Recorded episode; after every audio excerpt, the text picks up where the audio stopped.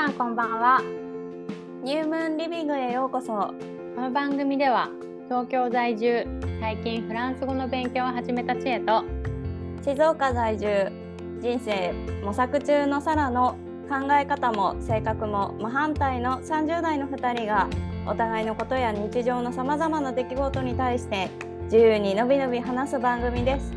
着ている服も黒と白そんなでこぼことした2人ですが真反対だからこそ生まれる2人のシナジーをぜひお楽しみください。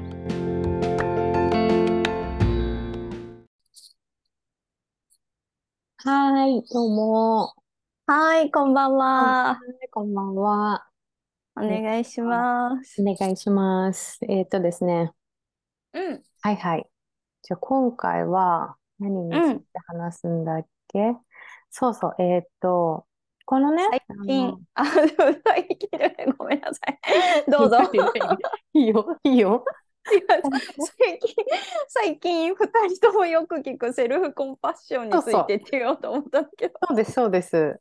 で、なんか、はい、その、うんなんかキーワードでセルフコンパッションってすごく、私はサラから、あの、聞いた言葉だったんだよね。セルフコンパッションっていうこと自体は。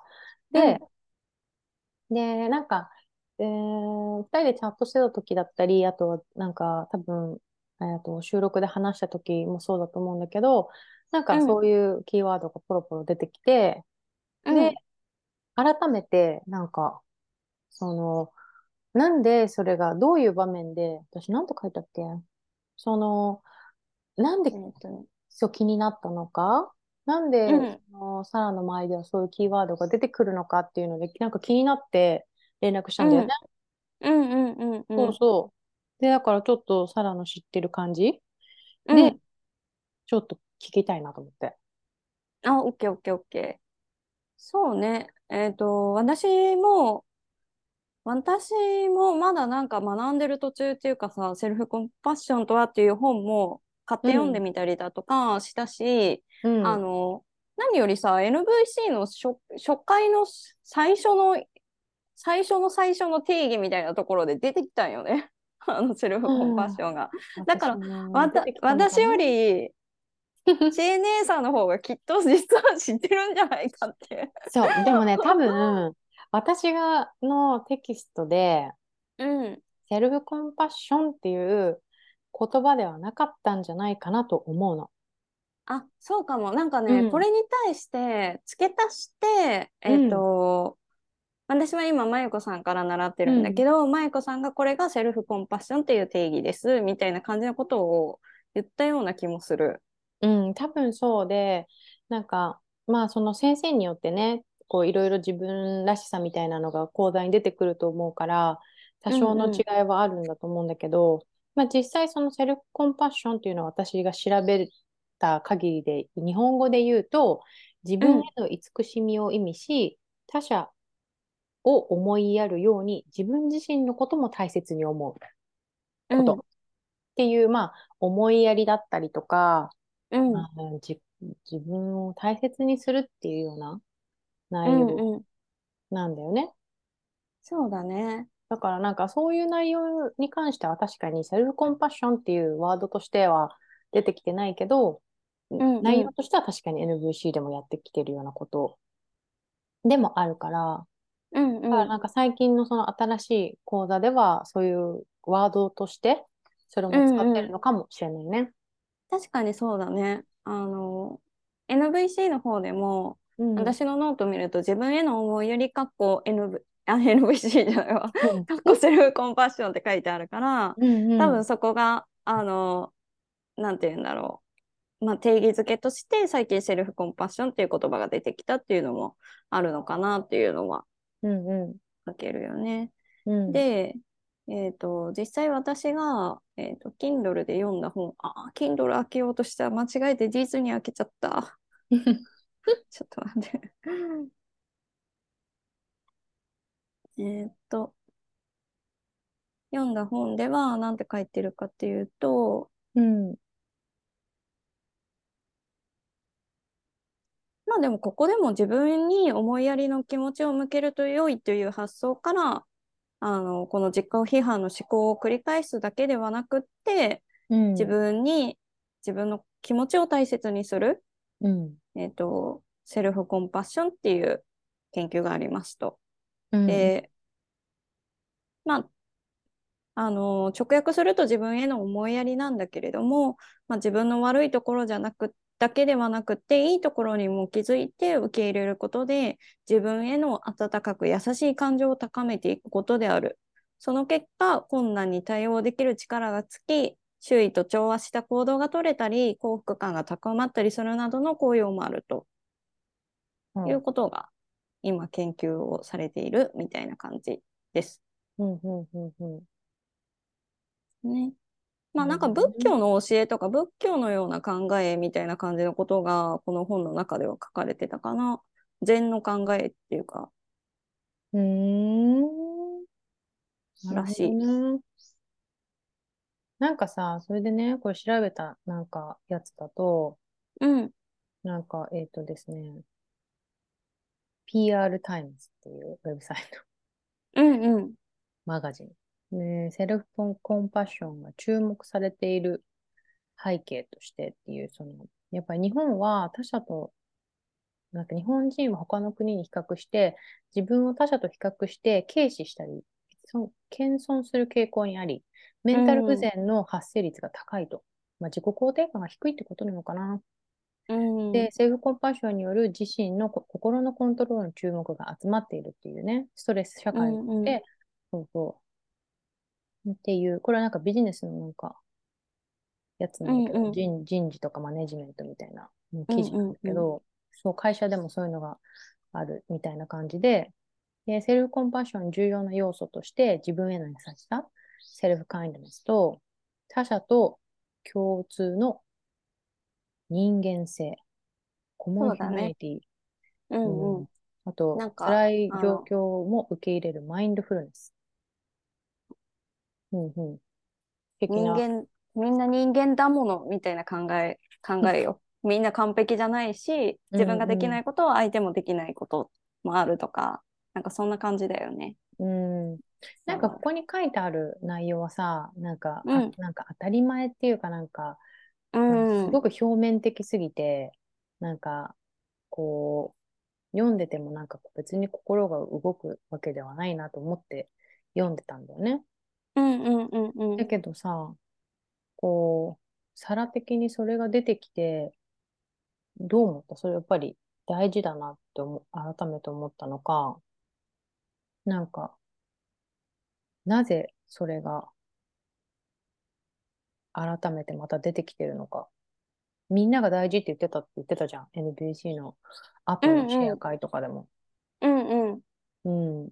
なんか、あのーまあちょっとわからないけど、うん。私が今、その、グループセッション受けてる中で、まあ、結構自己否定的な人が、まあ自己否定、まあちょっと自分を責めがちなタイプの人が多いのね。うん。だから、あの、何かが起こっても、まず自分が悪いって思っちゃうみたいな。うんそれはすごくいいことでもあるんだよ。なんかすごい責任感が強いし、自分を、を中心にして物事を考えるというのはすごくいい考えだなって思うんだけど、まあそれが進みすぎると自己否定とかになっちゃったりだとか、自分なんかとか自分への価値を感じられなくなってしまったりとかするじゃない？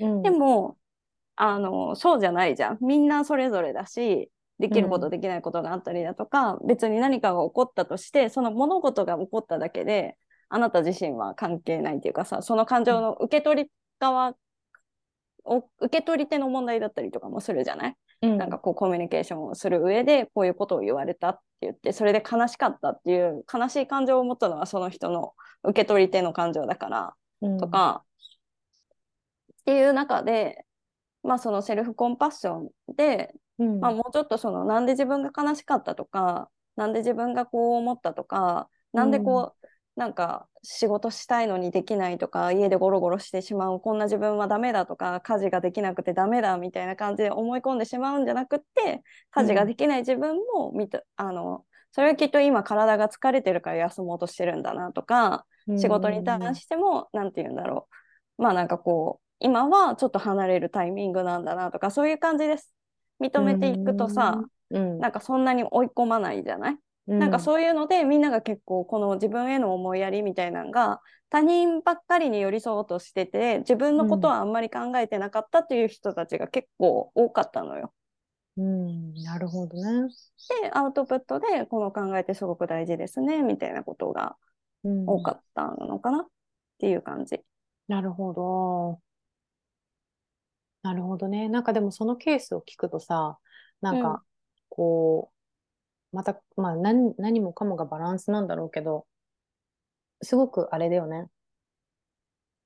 なんて言うんだろう。自分のことを大切にしすぎちゃったら、なんだろう。やらなきゃいけない仕事もなんか、やらないで終わったりとか、自分疲れてるからとか、なんかちょっと自分中心になりすぎちゃったりっていう極端な方向もあるのかなっていう。かといってこう自分に厳しすぎて、そういそういう周りにいる人たちみたいに、なんだろう、結構、あの、こう、自分のせいで、とかね、自分が良くないみたいに責めてしまったりとかっていう、にもな、なっちゃうだろうか。なんか、いい塩梅が必要なんだろうけど、なんかちなみになんか私そのみんなのアウトプット見て思気づいたことがあってその人たちは全員今知恵が言ったような恐れを抱いてるの。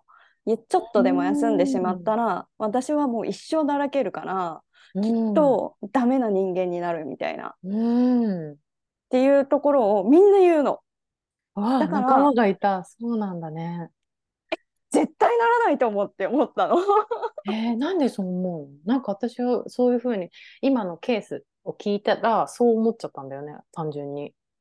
だからまあ自分を律するっていう、自分で自分を律する、そういう、ちゃんと、なんだろうな、いいバランスを取らなきゃいけないんだろうけどっていうところがなんか出てきたんだけど、なんか、多分そういう人は一生ダラダラしようと思っても勝手に自分で律するんだろうなって思ったそよ。うなのかな そういう意味で私は、うんあこの人たち絶対大丈夫って思ったんだよえね。ー、あ、そう。うん、思った。そっかそっか。うん、なんか思っなんか素直にそう思ったよ。だからうん逆に私はうん。なんて言うんだろうななんかえいいじゃんもうもうもうなんかダメ人間ぐらいまでな ってしまっても別にいいんじゃない？みたいなそっからまた復活するだろうからいいんじゃない？っていう考えなのね。なるほどね。でもかみんななんかそれが怖くてできないだから休みたくないんですみたいな感じだったのよ。うんああと思ってなるほど。そこはちょっと違うね。面白いね。うん面白かったし知恵がそういうふうに思ってるっていうのにも 面白かった。でよくあるあるなんじゃない？私。あるあるなんあるある。るなんだと思うん。なんか、なんだろうな。それが、あの、まあ、そうなっちゃうのが怖いって言われると、そこになんかすっごく恐怖心みたいなのがあるのかって言ったら、ちょっとち私はどうなんだろうと。ま、まあ、そこまで考えられてないんだけど、うん単純に今の話を聞いたら、なんだろう。でもそう思ったんだよね。だから多分同じだよね。うん。なんか、やす、そんななんか、今疲れてるから、なんか自分をいたわってあげよう。うん。う、みたいな。みたいな。みたいな。なんか、仕事しません。家事しません。みたいな今ダメです。みたいなそうそうそうそう なんか、そう、それを繰り返していったら怠け癖がついちゃうっていうかさ。うんいや、まあ面白いね。えーいいやでも面白いきっとそれはなんかさ、ほら、前も、なんか、あの、メンタルブロックの話したけど、多分それがうん私もあるんだろうね、きっと、何かで。なんかどこかであるのかもしれないねもしかしたうんら。かもしれないね。うんえー面白い面白い。でもなんかね一方でさ、そのなんか知恵とかみんなが言ってる理由も私すごくわかるし、うん。なんかさ、リトリートの時にさ、だったと思うんだけど、え、私うん。なんていうあれだっけ、サイコパス、ナルシナルシスト？ナルシスト。かナルシスト。ナルシスト。か誰のもしれ話だよみたいな。なんか私じゃない、あの私がその恋愛が、なんか、あの、こんなことって言ったらあれなんですけど、やると飽きてしまうみたいなね、うん、その人間うんに、相手に対してね。うん、あの、なんかその考えは、えっ、と、え、それ誰が言ってたんだっけ？あ、リサさんに言われたんあ、だ。リサさんに言われたんだっけ？そうそうそう。れナルシストの一つのあの特徴だ特徴の一つだよみたいな言われて、うんで、うん。なんかそれからさ私めっちゃなんか自分ナルシストかもしれないっていう考えはどこかにあって。へえ。なんていうんだろうな。引っかかってたんだね。あ引っかかってたっていうか最近なんかさえやばい私本当に質素かもしれない ふうに思っててさ。なんかそれだからもうちょっと調べたいんだけどさネットで調べてもさ、あんまなんかさ、その心理学的上のナルシストみたいなのが出てこないんだよね。なんかナルシストって調べたら、あの芸人の井上さんとかなんかそういう情報がめっちゃ出てくるの。いや合ってるんだけど合ってないんだよねみたいな。そうだよね。からなんかそれもっと調べたいなって思ったんだよね。まあ、それ気になる。気になる、気になる。うん。なんかリサさんに直接聞いたらいいのかもしれないけど。そうだね。リサさんの言ってたナルシストと。ちゃんが言ってたのかな？言ってたっけ？でも忘れた。で、なんか多分日本で認識されてるナルシストと違うんだよね。うん、そうあの時言ってた特徴違ったもん。そうでなんかその時のことあんまり覚えてないの。なんかナルシストっていう言葉と気になる。超気になってきた。そういうなんかさそういうナルシストの一つの特徴がそれだよって言われたのはすごく覚えてるんだけど、うん、それ以外の情報がなさすぎて知りたいんだよね。どういう人なんだろうナルシストってって思って。えー、じゃあ今度あの近々あれだね。サラのナルシストナルシスト論みたいなの取ろうか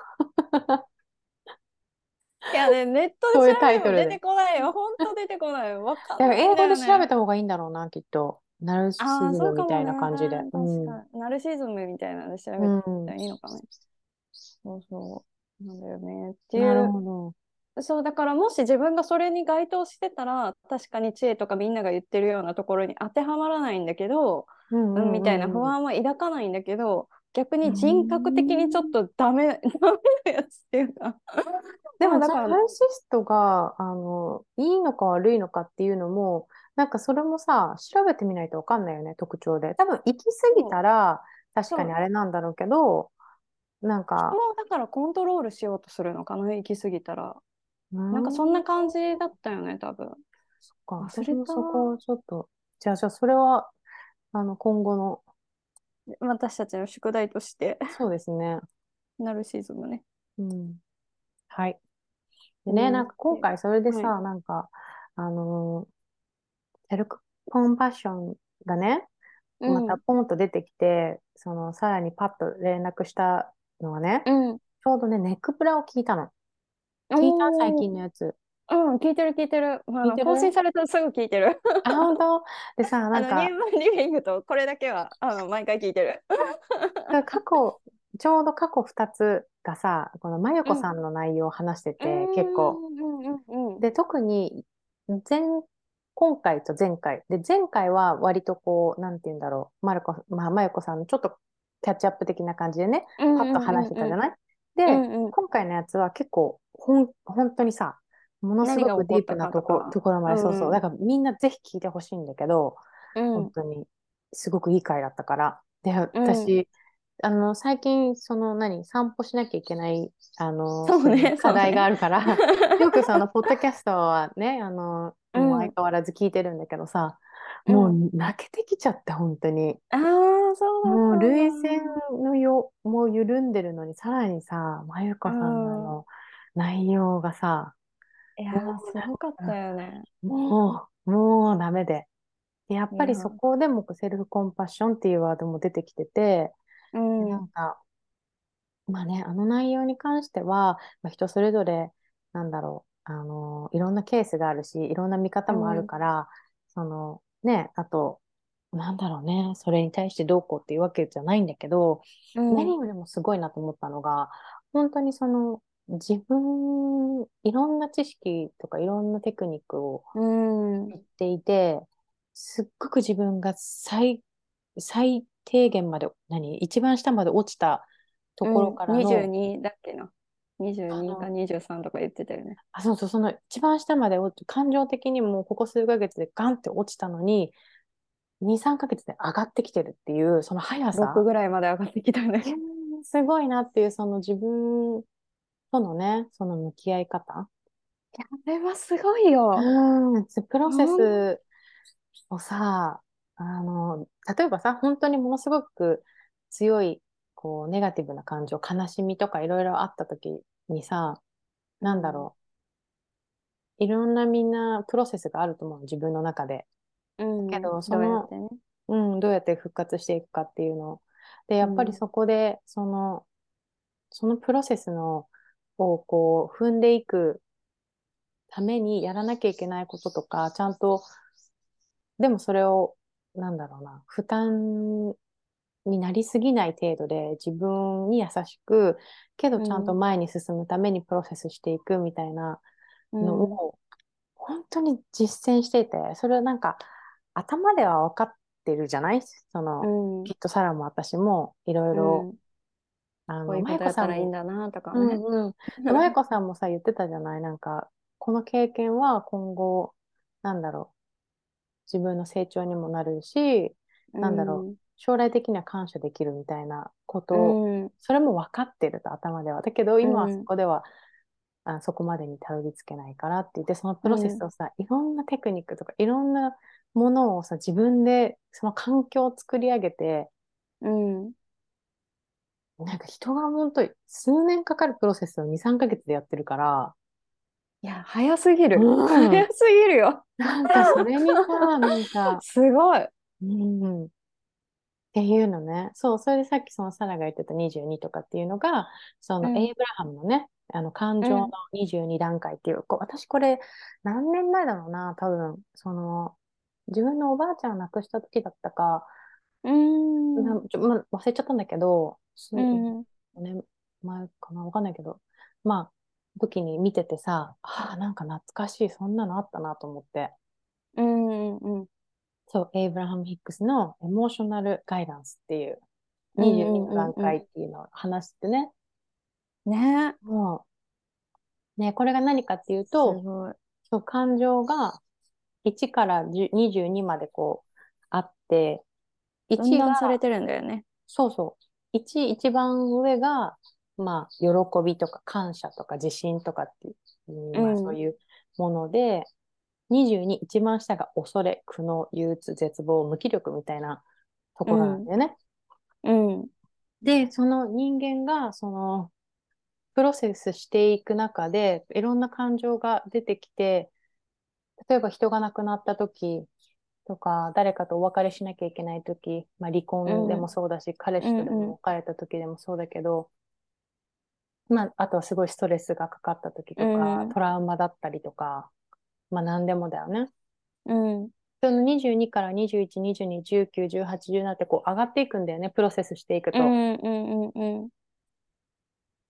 だからなんかさ、それで22から、舞子さんはその7ぐらいまで、ね、7、6、7ぐらいって言ってたよね。なんかこのうん辺を、なんかこの辺うろうろしてるみたいな感じだったよね。そうそうそう、ちょうど7ぐらいがニュートラルな場所で、うんうん7より上がポジティブなエネルギうんうん。ーで望む現実を作り出す方向で、で、うん7より下8から22はネガティブなエネルギーで望まない現実を作り出すうん。っていうふうに言われてっていう。いやー、だから2、3ヶ月でこの22から7までさ、いやー、いけるすごいなと思って。その中で、ねえ、その中でセルフコンパッションっていうのもすごく大事だっていう話もしてたよね、なんか。うん、してたし、なんか、うんまゆこさんがすごいのは、それを本当に自分自身で乗り越えてってるんだよね。もちろんなんかカウンセラーとか、その、なんか、なんていうの？なんかそういうプロの力も借りたりとかしてるけど、なんかさ、なんだろうな。うん。私がもしそういう立場に、まゆこさんみたいな感じですごく自分にショックなことがあった場合、で、まゆこさんみたいにすごく周りに頼れる友達とか素敵な人がいっぱい溢れてる場合、なんか私はその人たちに依存してしまうような気もしたんだよね。ああ、なるほどね。うんうなんていうんだろう、もう助けてみたいな感じになるか、もう本当に絶望の淵に一人でいるん。うん。殻に閉じこもるというかね、そう。感じになるかって思って、でもそれをまゆかさんは自分の力で選び取ってうん自分でこう癒していったわけじゃない、うん。なんかそそのプロセスが本当にすごいなと思って、思ったよ。すごいと思ったよ、本当。すごいなと思ったの。で、ね、なんかもう私たちさすごいしか言ってないからさもう全然何って感じだよね。伝わってないかもしれないけどあのなんて言うんだろうなあの、マジ、ポッドキャスト聞いてほしいよ。あのもう聞いてもらわないとわかんない。うん。ぜひ聞いてほしいなっていう感じかな。なんかその、最初、このね、この、そのセルフコンパッションっていうのは私にとってまあちょっと新しいキーワードだったんだけど、この22のは何かのタイミングで知ってて、うん。で、その内容でものすごく自分の中でしっくりしたのが、うん。なんかこう、例えば、あのー恋愛とかのね、この関係性の中とか、何かがあった時に、なんだろう、怒るっていう、なんかこう、なんかなんだろう、怒ってしまう感情、なんかカッとなる感情とか、怒るっていう感情が出た時に、うん。当時はその感情だったんだよね。なんか、なんで怒ってるのかとかっていうところも考えたりはしたんだけど、理由がもっとすごく外的要因だったりとか、うん。うーん、なんちょっといい例が思いつかないんだけど、うんに対してあ、何か？それは相手に対して怒ってたの？自分に対して怒ってたの？相手に対して、恋愛のね、そういう例えうばん。関係性の中で、例えば何かがあった時に怒る、喧嘩になる時にカーッとなって、例えば怒りましたってなった時に、例えばそれが、いや、だってあなたがこういうことを言ったからでしょ？とか、こういうことしたからでしょ？とかっていうのとかで、例えば怒るじゃない、で、それは相手のせいにしてししていたり、何か他の周りの環境のせいだったりとか、何かそういううんことにしていたのかな？ちょっともう何年前だか忘れちゃったんだけど、でもこれをうんうんうんこれを知ったきっかけで、でもこれも誰かから教えてもらったんだけど、それか本を読んだかなんかなんだけど、その怒るって感情は第二感情であって、第一感情としては悲しさとか不安があるっていう。ああ、寂しいとかそういうのかな。ね、だからこのね、な悲しみ。うん。そうそう、ここのなんか内容でも、あの、17番が怒りなんだよね。うんうんうんうん。で、だけどその下に見ると、例えば嫉妬だったり、不安だったり、自信喪失だったり、あうんと恐れだったり、なんかいろいろこう、そういうね、うんうん。内容が、とか、うん、うん不安とかがあって、うん。で、私は結構不安に感じやすいタイプだし、いろんなことを不安にね、思っちゃうタイプだし、うんなんかこう、自信、それにより自信がなくなったりとかうんうんするから、やっぱり何か傷ついたりとか、何かき、まあそれが傷つくのを怖いと思っていたりとか、うん不安に思うっていうことがまずあって、うんうん。それから、怒りっていうのが出てくる。そうそう。で、それがものすごく納得したんだよね、本当に。うんうんうんうんうん。そうそう。で、なんか、あ、怒らなくてもいいんだみたいな。うん。うん。怒るっていう感情を使わなくてもいいんだっていうのをなんか、だから寂しいとか悲しいって思ってたら怒るっていうこう感情を出して相手に伝えるんじゃなくってその寂しいとかいうのをそのまま相手に伝えてあげるみたいなそうそうそうそうそう。うん、不安だったりとか、そういう、うん、本当うん怖いと思ってるとか、寂しいと思ってるっていう、傷ついたみたいなところ？うんうんうんうんそうそう。なんかすっごくそ、そう、それはそんなことも思い出したの。うんうんうんうんうん。確かだからでもそれってこう、感情のステップがこう、どんどんいっていて、に。うんで、その、それをどんどんプロセスしていったら、向き合っていってね。うんここからだんだんこう、満足していったり、安心安全っていうところまでたうどり着くんんだろうけど。そうだね。そうそう。ねいやーいいいい気づきだね。それ本当にいい気づきだと思う。あのーほとんどの人はなんかまあほとんどの人はっていうとなんかあれなんだけどまあ大概の人は気づいてないと思うんだよね。自分がなんで怒ってるかとか怒ってどうしたいのかとかえ。なんかその怒りの感情が第二感情っていうことに気づかずに、なんかもっと寂しいとか悲しい傷ついたっていうのを伝えてあげた方がちゃんと相手に伝わるんだろうなっていうのはすごうくん。思うかな。うん。よく特によく怒ってるしまってる人とかを見るとうん。なんか、うん、なんかあこの人の怒りの奥にはきっとこういうなんだろう自分のことを分かってもらえないっていう悲しさみたいなのがあるんだろうなとかいうのをこう、うん ぼーっとしながら 見て、うん、そうだよね。死ねるね。うん。いやーそうそう。で、なんか、ほんと、うん、難しい。なん、なんかいろいろなそのことを考えさせられた、ポッドキャストのエピソードだったなっていう感じね。うんい。やーいいんじゃない？すごい深いいい気づきだと思うし。でさ、もう一個さ、その、その内容をね、その、22の感情うん。とか、そういうところで、なんか、マークといろいろ話しててさ、こういうエピソードを聞いて、こういうのあって、で、私の過去はこう、過去の体験とか、こういうことがあって、みたいな話をいろいろしていく中でね、うん。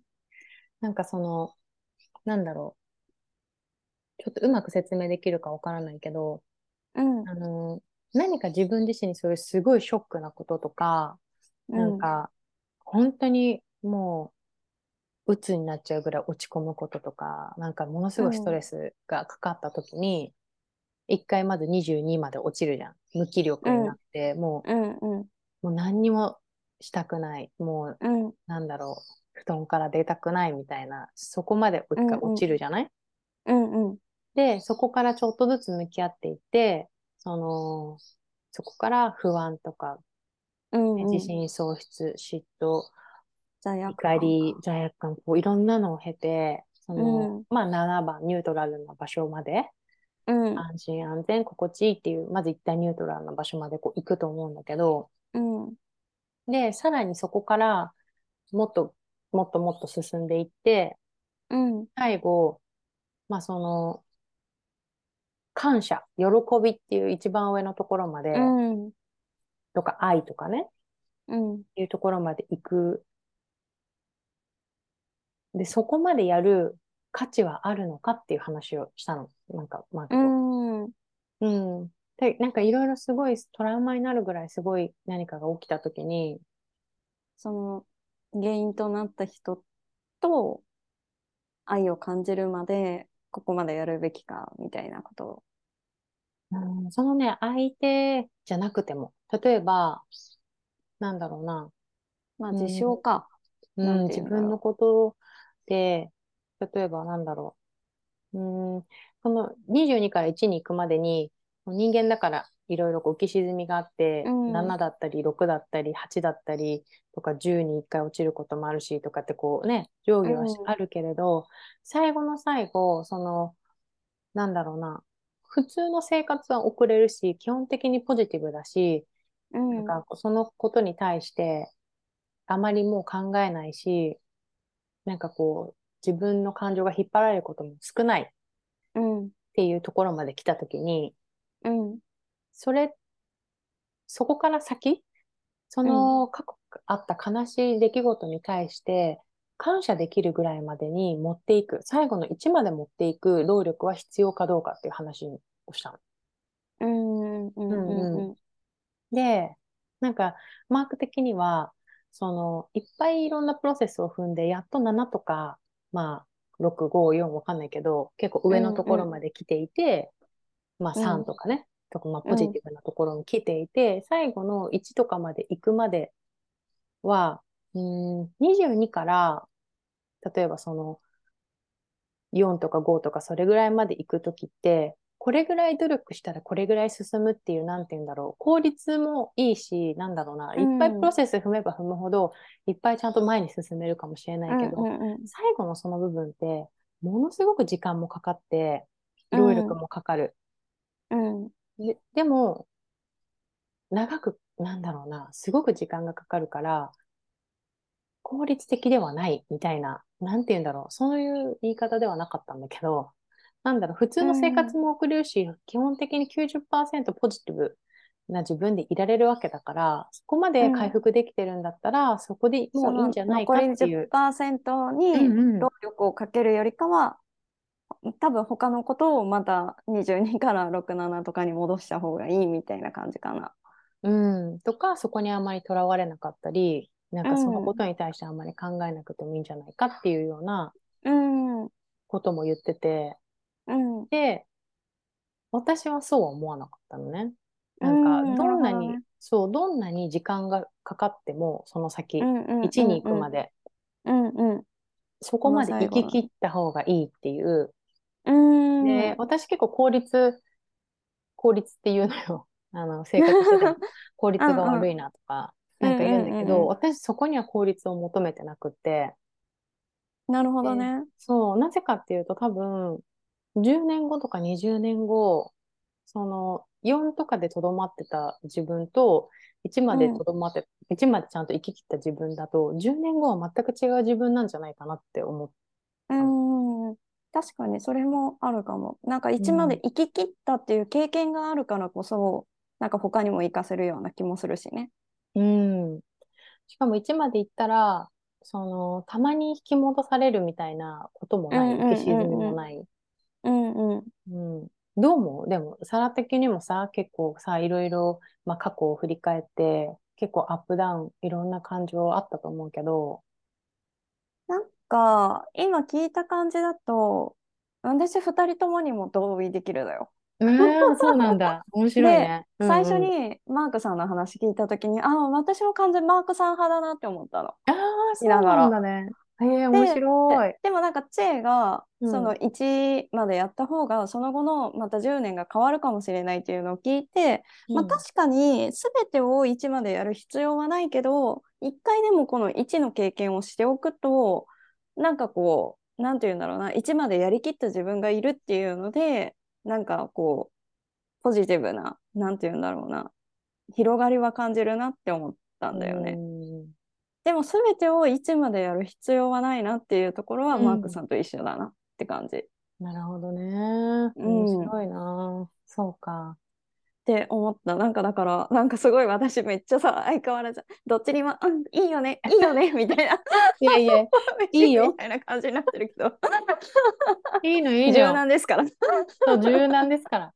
私は頑固な、頑固な、本当固定給の火火と火のぶつかり合いですから、マクドは。いや違そうう、いや違うとか言って。でもまあ、お互いね、二人、私、マク別と話に否定してるわけじゃい。ないしね。そうそうそう、こうなんじゃない、なんじゃないって言って、あ、うん言ってることよくわかるよ。でも私はこうかなっていう、まあ、とても前向きなうんうんそれだけだもんね。話なんだけど、でもなんかこう、まあそこに最後の0.1%、最後ここまで生き切るっていう労力をかける価値はあるのかどうなのか、さあどうなんでしょうみたいな話だったんだよね。えー面白い話してるね、相変わらず二人で。うん、そういうのが好きなんだよね。好きだよね、二人とも。そうそう。いや、でもいい、いいと思ったよ。なんか二人ともの考えすごい好きだし、うん、なんだろうな。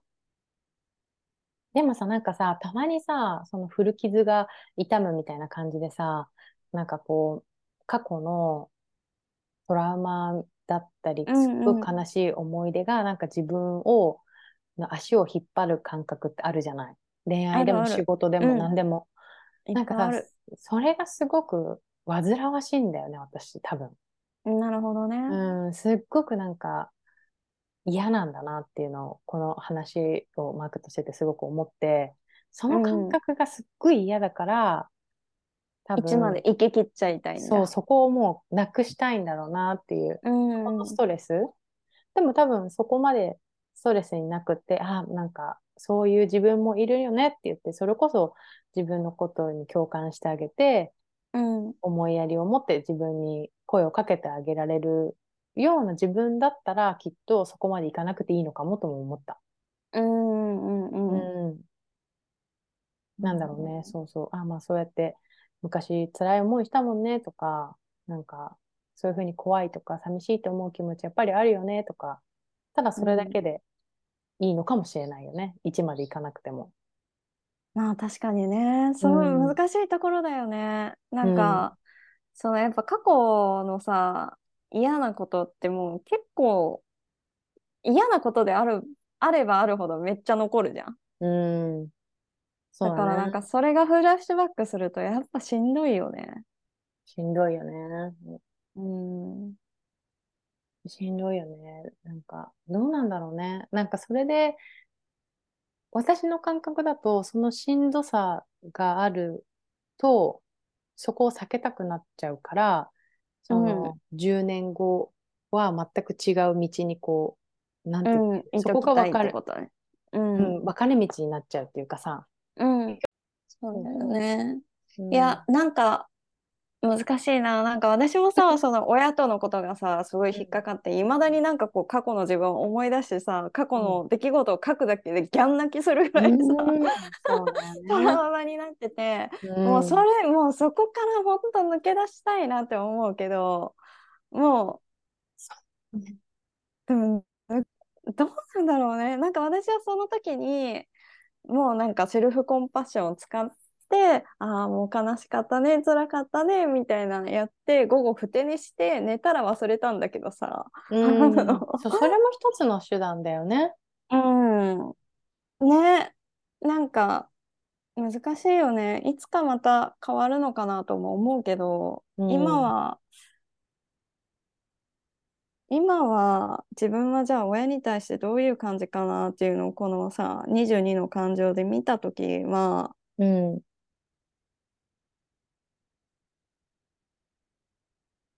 ね結構幅広く、あれじゃない？これって。なんか、たまに多分そうやって7とかの、あん、なんか満足してる感じ？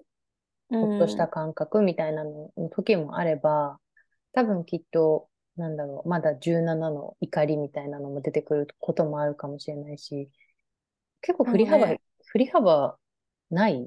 なんか、あると思う。あるよね。と思う。なんか、で、今、今現状ね、この今の時点で言うと、もう達観して親を見てるって感じなんだけど、達観がなかったの、この感情の中に。うーん、ない。ないなぁ。ある意味無みたいな感じなんだけど。ある意味無か。面白いね。でも、な、楽観でもなくって？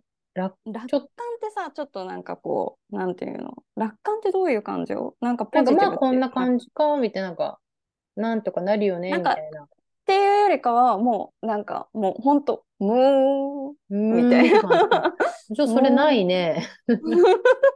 そ うそれないめっちゃ探してるのないなと思って。なるほどね。うんきっとでも何か、こ、そうう連絡が来たタイでまた、うんそう、またね。連絡来た瞬間に大体17ぐらいに行くのよ。怒り。チみたいな。なるほどね。なるほどね。でもきっとさ、たまにポジティブな方もあるじゃん、きっと。なんだろう。それこそ希望をね、うん希望が出てきたり、やる気も出てきたりとか、もするしたまに、うん、たまに1とかもね、感謝とかも出てくるだろうし、その、とどまってないだろうから、あれなんだろうけど。ね、うもう。本当に、っていう感じで、めっちゃ落ちるし、めっちゃ上がるって感じ。そうだよね。でも、い、うんそうだよね。まあ、難しいけど、ね、そう。ね。いや、そんなことをなんか、そうそう。セルフコンいや、パッション。深い。うんセル、セルフコンパッションから始まり、なんか、いろんなことを22さ、のそうそう、22の感感情。うん。その、え、ね、ポッドキャストの内容も聞き、なんかいろいろ、そうね。そんな感じかな。うん。でもどうなの？サラ的には、そのセルフコンコンパッションってやっぱり結構大きいキーワードなの？そんなでもない？まあそんなもんかぐらい？そうね、私はまだそんなもんかぐらいかな。うん。まあその名前が新しくキーワードとして入ってきたけど、もともとまあ知ってるような、なんか、そうだね。なんとなくね、あの、実践を通しながら、ここ1、2年のなんか自分の人生を通しながら、なんとなくこう、身につけてきたっていう感じがするから、うん、うん、うんっていう感じかな。でもなんか、その、振り返ってみて、本当に私多分この1、2年ぐらいですごい考え方が変わったような気がして、うーん、なんて言うんだろう。多分ほんとちょっと前までみんなと同じところに多分いたと思うのよ。なんていうか、なんその他人の目が気になってしまって自分がやりたいこととか言えないとか、うなんかこう、なんて言うんだろうな、何か起こってしまうと自分が悪いとか、怠け者になってしまうかもしれないから休めないとか、なんかそういう感情も全部なんか経験してきてたから、うん、いつ自分がこういうふうになんか今こんなさなんかナルシストかもしれないって思うぐらいの、うん、なんかポジティブ変換をされたんだろうっていうのがすごいなんかね不思議だなって思ってる。えー、気になるね。なんでそうなんかきっと細かいことの積み重ねなんだろうけど、うん、どういうふうに変わってったんだろうね。ねなんなんでこんなに自分に自信じゃないけど自分のことが分かってきたっていうか。まあでも星読みがきっかけなのかもしれないけどね、やっぱ星を通じてとことんなんかその期間にさもう周りからも掘られたじゃない？めっちゃ。あなたってどんな人ですかとか、何を感じてるかみたいなさ。なんか。結構あれはあのー、体力使うよね。周りからめっちゃ泣いたしね。ね そうもう面白いね。めっちゃ聞かれたから、うん、それで多分めっちゃ自分も考えたし、うん、それでかなって感じかな。で、自分のことはある程度、もうギャン泣きさせられるぐらいまで 知ったから、ちょっと受け入れられるようになったのかもしれないけどね。うん。うん、あえて言うとそこかなって感じ。なるほど。えー、面白いね。なんか、ききっとだからそこの、あのー、やっぱり向き合うってすごい大事なんだよね。その、この感情、22の感情もさ、向き合っていかないと、プロセスどんどんしていかないと、うん、次の数字には進めないわけじゃない？うんうん。だから、きっとね、その繰り返しなんだよね、きっと。ね、あとね、やっぱり他人にザクザク掘ってもらうっていうのは大きいよ。大きいね、確かに。すごい、あの、すっごいしんどいし、辛いこともあるんだけど、で、あの、そういうのをやってくれる人を見つけないといけないんだけど、うん、やってもらうと、やっぱ変わる。いや、そうだね。で、しかもさ、それをさ、うん、安心してそこを話せるっていうさらけ出せるっていう感じがね。うん、大事だよね。うん、それも大事。誰にでもやっていいことじゃない。いや、やっていいことじゃないし、そうなんだよね。受け入れてもらえる環境？うん。って大きいよね。大きいね。うん、大きいよね。うん。面白いね。いや、なんかこれすごいいい気づきだわ。いや、大事なポイントだわ。でもそ、まさにそれがさ、その前回の収録の時の内容にもつながるよね。そうだよね。本当、うん、周りの人とのつながりっていうかさ、一緒にいる人とかね。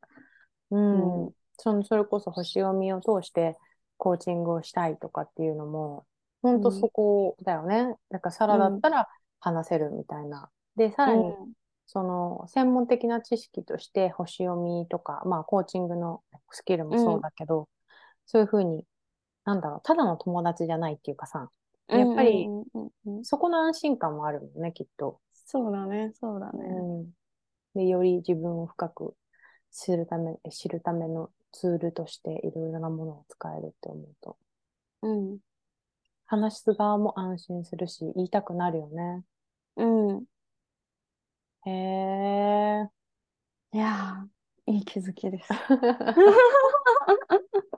なんか面白かったなと思って、私のね、そのなんか、あの、うん、ネクプラの今回のエピソードでは、セルフコンパッションっていうちょっとまあ新しい、私の中ではちょっと新しいこうキーワードが出てきて、うん。うん、まあそれはもともと最近サラの間でも出てきてた言葉だったんだけど、うんうん、さらにちょっと昔やったその22の感情の段階っていうのも出てきて、うん、新しいのと、こう、古い古いというかね、もともと知ってるのはこう、そうです、ミックスして、改めて昔に気づいたことが、またさらに違う深さで腑に落ちたというかさ。あそれめっちゃあるよね。ねまた場所が違うというか、環境が違うと、ああ、なるほどって思う。で、あの時は自分一人でそういうのを、まあ、勉強してというか、新しい情報を知って、納得した、あの時も納得した感じはすごくいい納得だったんだけど、今回はそれを共有するマークと話したり、サラと話したりっていうので、うんうんうん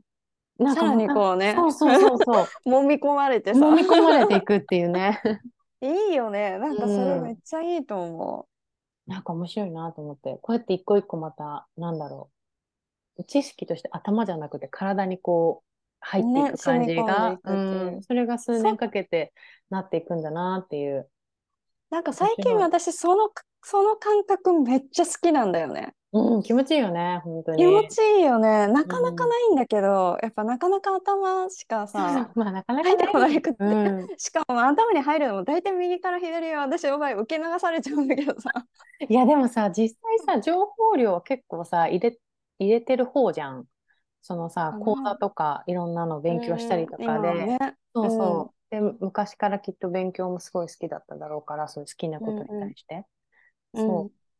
なんだけど、やっぱり、ここ数年じゃすごい実践してるんじゃない？いろんなことで。ああかもしれないね、うん頭だけで理解してたのをうん。あの神様が誰かにじゃあ実際やってみなよ分かってんのか？オラオラ みたいな試されてるかあ、も試されてるのかもね。そういう人が出てきてるのかもよ、周りに。そうかもしれないねねああみたいなその度打ちのめされてえ。そうそうそう。分かってませんでしたすいませんみたいそうだよ。本いや当そうなあるかんじゃない？なうんあるかもね、いや面白いわ。うーん、ね。え。なんか、こういう感覚をさ、なんか、みんなも共有したいよ、みんなとね。みんなも。いやしたいしたい。本当にしたい。みんなが、その時はどうでもいいって思ったこととかあんまよく分かんなかったってことが何年後かにめっちゃ腑に落ちた体験みたいなのとか、うん。うん。ね、本当面白いね。うん。なんかそんな感じの。そんな感じのいやなんか深いエピソードでした。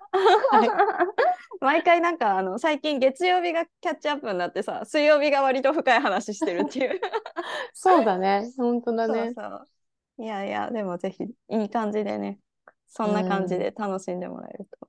ねえ。なんかこうやってさ、ちょっとちょっと私たちも成長してる、成長になってるのかどうなのかわかんないんだけど、まあなんかいろいろ感じながらえでも多分なってると思う。なんか1なってんのさエピソードとか恥ずかしくて聞けないけど 123とかさ。どんなだったかな？うん。もうなんか多分なんか薄っぺらいこと言ってるかもしれないけど。いや、まださ、半年だからさ、まあまだ話今も薄っぺらいよ。薄っぺらいねちょっともう23年後だね23年後もう一回聞き直してみよう。そうだね。そううんそう。そんな感じかな。はいありがとうございます。ありがとうございました。またなんかあの、面白い。うんそうね気づきがあったらどんどんシェアしながらまたエピソードに、はいしたいと思います。なんだっけ？あとさ、ごめんね。最後何何いやいや、最後一個。サラ的ななんか気づき言ってたよね。なんか NVC じゃなくてなんとかなんだよね、私は今っていう話してたね。まあいいやああ。れじゃない？パートナーじゃない？